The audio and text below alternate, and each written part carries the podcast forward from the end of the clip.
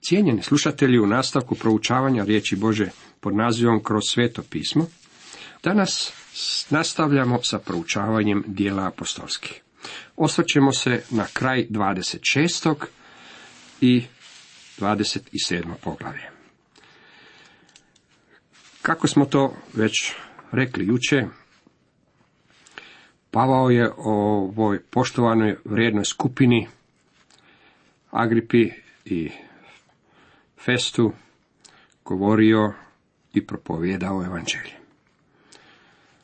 Na jednom došlo je do prekida, upravitelj Fest očito se sada našao na usijajnoj stolici i u 24. i 25. redku dalje čitamo.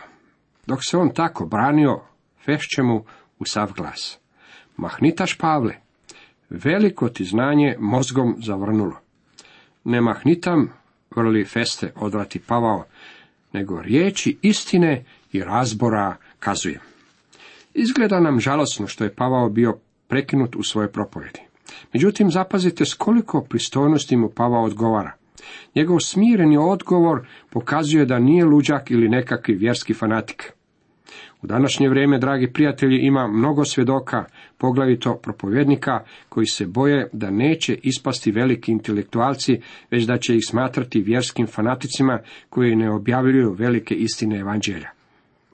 Prijatelji, trebali bismo biti voljni za uzeti položaj luđaka, ali se ne i ponašati poput njih. Trebali bismo evanđelje predstavljati trezno kao što je to činio i apostol Pavao. Zapazite da nakon što je odgovorio upravitelju Festu, Pavao se vraća kralju Agripi, ovaj puta s pitanjem. U 26. i 27. redku čitamo. Ta znade zato kralj komu s pouzdanjem govorim. Ništa mu od toga, uvjeren sam, nije nepoznato, jer nije se to dogodilo u kakvu zakutku. Vjeruješ li kralju Agripa, prorocima, znam da vjeruješ. Moguće je vjerovati činjenicama bez da one imaju za vas ikakvo značenje. Možete poznavati činjenice evanđelje, da Isus umro za vaše grehe i uskrsnuo od mrtvih. Međutim, ono što je od presudnog značaja je vaš odnos prema tim činjenicama. To je 108. i 29. redak. Agripa će Pavlo. Zamalo pa me uvjerite kršćaninom postah. Pavao pak, dao Bog te i za malo i za mnogo, ne samo ti, nego i svi koji me danas slušaju postali ovakvima kakav sam ja, osim ovih okova. Agripa je bio inteligentan čovjek. Pavlo je odgovorio zamalo, pa me uvjerite kršćaninom postah. Dragi prijatelji, znate li da možete skoro postati kršćaninom, a zatim biti izgubljen za cijelu vječnost? Koliko je to tragično. Zamalo nije dovoljno dobro. Mora biti ili sve, ili ništa. Ili prihvaćate Krista, ili ga ne prihvaćate. Niti jedan teolog ne može iskušati dubine spasenja i njegovo značenje, pa ipak ono je dovoljno jednostavno da ga mogu razumjeti obični ljudi poput većine nas. Ili imate Krista ili nemate Krista. Ili se pouzdajete u Krista ili se ne pouzdajete u Krista. Ili je on vaš spasitelj ili on nije vaš spasitelj. Samo jedno od ovog dvojeg je moguće. Tu nema zlatne sredine. Zamalo nije prihvatljivo, mora biti sve. Pavao je odgovorio. Dao Bog te i zamalo i za mnogo. Ne samo ti, nego i svi koji me danas slušaju, postali ovakvima kakav sam ja, osim ovih okova. Pavao im je rekao da čezne zatim da i oni imaju odnos s Kristom i da budu poput njega, osim okova u kojima se nalazio. Nije želio da na ikome budu okovi. Tu imamo čovjeka koji je bio ponosni i revni farize. Pavao je bio čovjek koji je nekoliko godina ranije kršćane vezao u lance i davao ih pogubiti. Sada je njegov stav drugčiji. Želio je da svi ljudi postanu kršćani i da imaju osobni odnos s Isusom Kristom koji donosi vječni život. Ne možemo si pomoći, a da ne budemo zapanjeni silovitom promjenom koja se dogodila Savlu i Starza. Koje je objašnjenje za tu pojavu? Objašnjenje je to da je Isus živ. Vratio se iz mrtvih. To je razlog zbog kojeg je Pavao vrlo rano u svom svjedočenju pred Agripom rekao, zašto nevjerojatnim smatrate da Bog mrtvo uskrsuje? U tome nema ničeg nerazumnog. 19 stoljeća razvoja ljudskog znanja na mnogim područjima čini uskrsnuće još prikladnijim za naše doba. U stvari, vi biste trebali lakše povjerovati u uskrsnuće nego što su to mogli ljudi u Pavlovo vrijeme. S obzirom da se Isus vratio iz mrtvih, postoji još jedan i budući sud. Postoji još jedno prijestolje, a na njemu sjedi Isus. Postoji još jedan zatvorenik, taj zatvorenik ste vi ili ja. Ili ste se poklonili pred njim i prihvatili ga kao svog gospodina i spastelja, ili ćete odgovarati pred njim u taj dan. Uskrsnuće je vrlo važno nespašenom čovjeku, kao što je to i ono važno i spašenom čovjeku. Na to usta kralj, upravitelj Berenika i oni koji su s njima zasjedali. Udaljujući se, govorili su među sobom. Ovaj čovjek ne čini ništa čime bi zaslužio smrt ili okove. Agripa pa kreće festo. Ovaj bi čovjek mogao biti pušten da se nije prizvao na cara. Očito je da Pavao sada odlazi u Rim. Već smo ranije spomenuli da postoje ljudi koji postavljaju pitanje je li Pavao učinio ispravnu stvar kada se pozvao na cara. Neki smatraju da je Pavao u tome učinio pogrešku. Ja mislim da nikako ne možemo govoriti o bilo kakvoj Pavlove pogrešci u ovome slučaju. U poslanici Rimljanima Pavao je izrazio svoju čežnju da otiđe u Rim. U svojim molitvama neprekidno spominjem i uvijek molim, ne bi li mi se već s voljom Božjom nekako posrećilo doći k vama, jer čeznem vidjeti vas da vam predam nešto dara duhovnoga, te se ojačate. U istinu, Pavao odlazi u Rim. Možda se pitate je li mu se posrećilo ili nije. Ja imam prijatelja u službi koji je održao nekoliko poruka mladim ljudima, a naslov tog niza poruka bio je Pavlovo putovanje u Rim. Putovanje je bilo od velike koristi u tome što je to bila volja Božja da on ode u Rim. U 27. poglavlju koje nastavljamo proučavati, tema glasi Pavao odlazi u Rim putem oluje i brodoloma.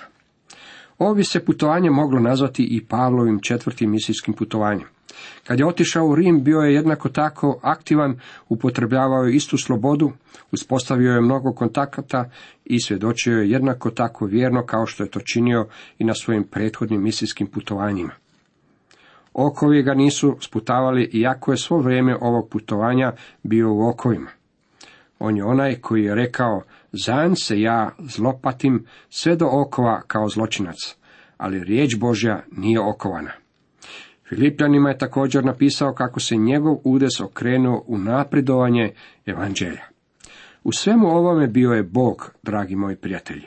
Ovaj put će putovanje biti u nekoliko drugačije. Biće na trošak rimske vlade, jer je Pavao bio rimski zatvorenik. To je ispunjenje Pavlovih molitvi da ode u Rim. Kad se Pavao pozvao na cara, više nije bio pod jurisdikcijom upravitelja Festa i kralja Agripe. Kao što je to kralj Agripa i rekao nakon saslušanja Pavlovog slučaja, ovaj bi čovjek mogao biti pušten da se nije prizvao na cara.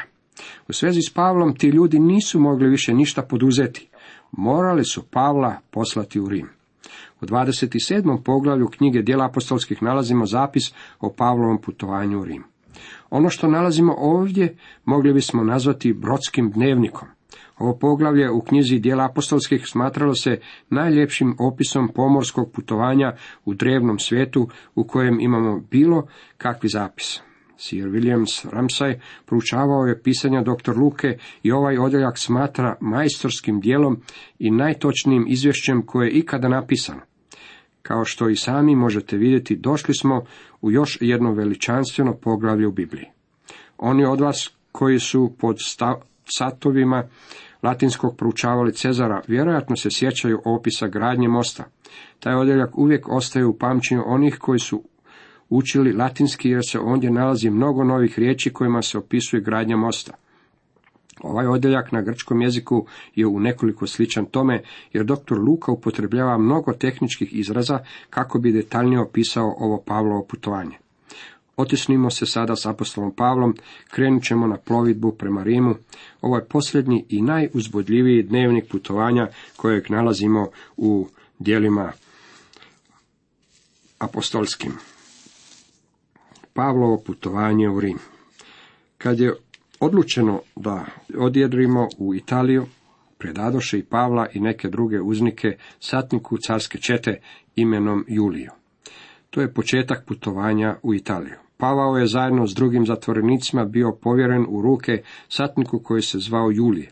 Mislim da neću pogrešiti ako kažem da je Pavao vjerojatno bio jedini od zatvorenika koji je imao rimsko građanstvo.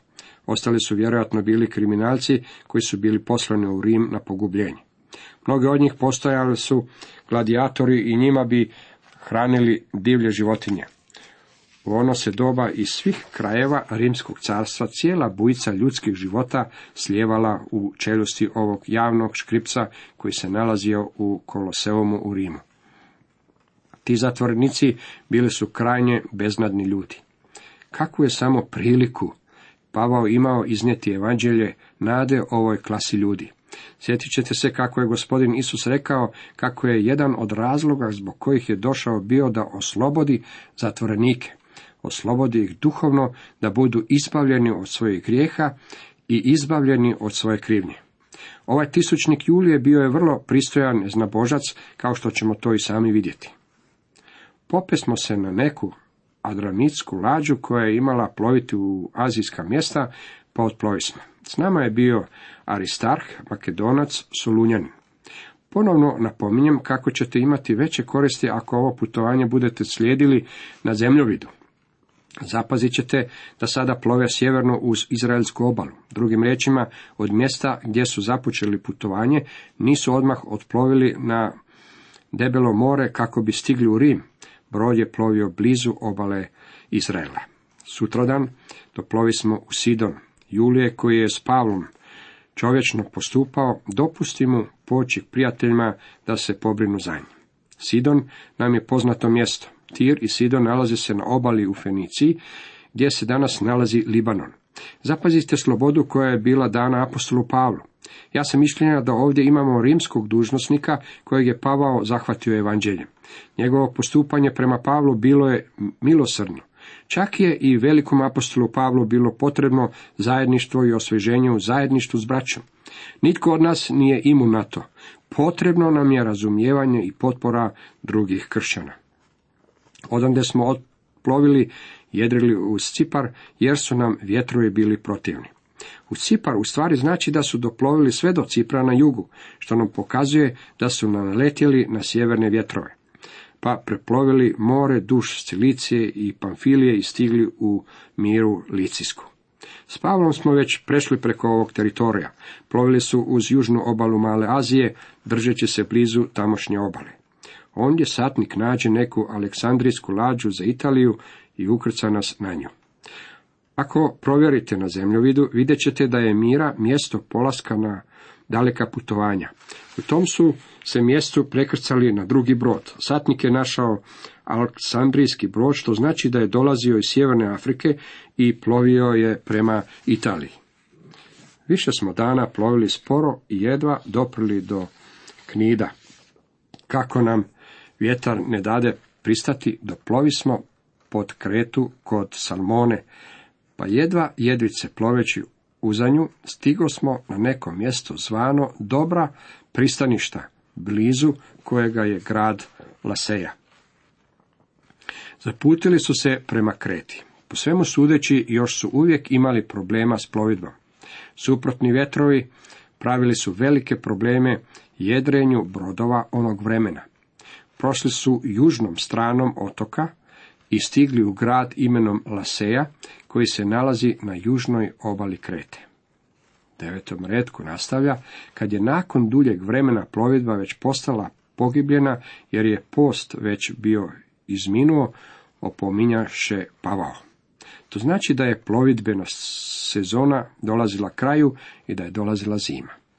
Nadali su se da će stići u Rim prije nego što započnu oluje. Zanimljivo je da je Pavao u tom trenutku preuzima moralnu kontrolu. Kad je plovidba postala opasna, Pavao ih je poticao. Ljudi, govorio im je, vidim da će plovidba biti nezgodna i na veliku štetu ne samo za tovar i lađu, nego i za naše živote. Ali je satnik više vjerovao kormilaru i brodovlasniku nego li Pavlovim riječima. Čovjek svakako može razumjeti satnika. Logično je za očekivati da će kormilar i brodovlasnik znati više o jedrenju od Pavla. Ovdje vidimo Pavla na pravom ispitu. Svakako se ističe u čitavoj situaciji. On im iznosi stanoviti prijedlog kojeg je, vidjet će to i sami kasnije, trebalo slijediti. Pavlova duhovna superiornost očituje se u ovom trenutku. U Pavlovom životu nema nikakve zbrke, nema nikakve nesigurnosti, nikakve frustracije.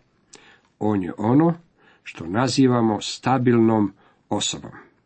Pavao je znao put kojim ide, ali jedno činim. Bila je njegova izjava kad je stigao u Rim. Te kvalitete možemo zapaziti u njegovom ponašanju za svo vrijeme trajanja putovanja. Pavao je živio svoj život kao čovjek koji je u stalnom dodiru s Bogom. A kako luka nije bila prikladna za zimovanje, većina je predlagala da odande otplove ne bili kako doprili do kretske luke Feniksa, što gleda prema jugozapadu i sjeverozapadu, pa ondje prezimili. Kreta je otok koji leži uz obalu Male Azije i uz Grčku obalu. To je najveći otok i na njemu ima nekoliko dobrih luka. Događaji koji će uslijediti pokazat će nam da je Pavao imao pravo. Kroz ovo putovanje su kormilar, vojnici i mornari ovisili isključivo o ljudskoj spekulaciji. Pavao se pouzdavao u Boga. U to duhne blagi južnjak i oni, misleći da bi mogli ostvariti naum, digoše sidro i zaploviše tik uz kretu. Njima je putovanje bilo stvar nagađanja. Južni vjetar je blago puhao, pa su oni mislili. Kormilar je bio čovjek koji se pouzdavao samo u sebe i u ljudsku mudrost. Pavao se pouzdavao u Boga, i njega je tražio savjet. Kasnije je Pavao rekao ovim ljudima, vjerujem Bogu. Zapazite da Pavao nije rekao da vjeruje u Boga, već je rekao da vjeruje Bogu. Život je veliko more, a naši životi su maleni brodići. Mi možemo ploviti u svojim brodovima prema ljudskom nagađanju, ako to odaberemo.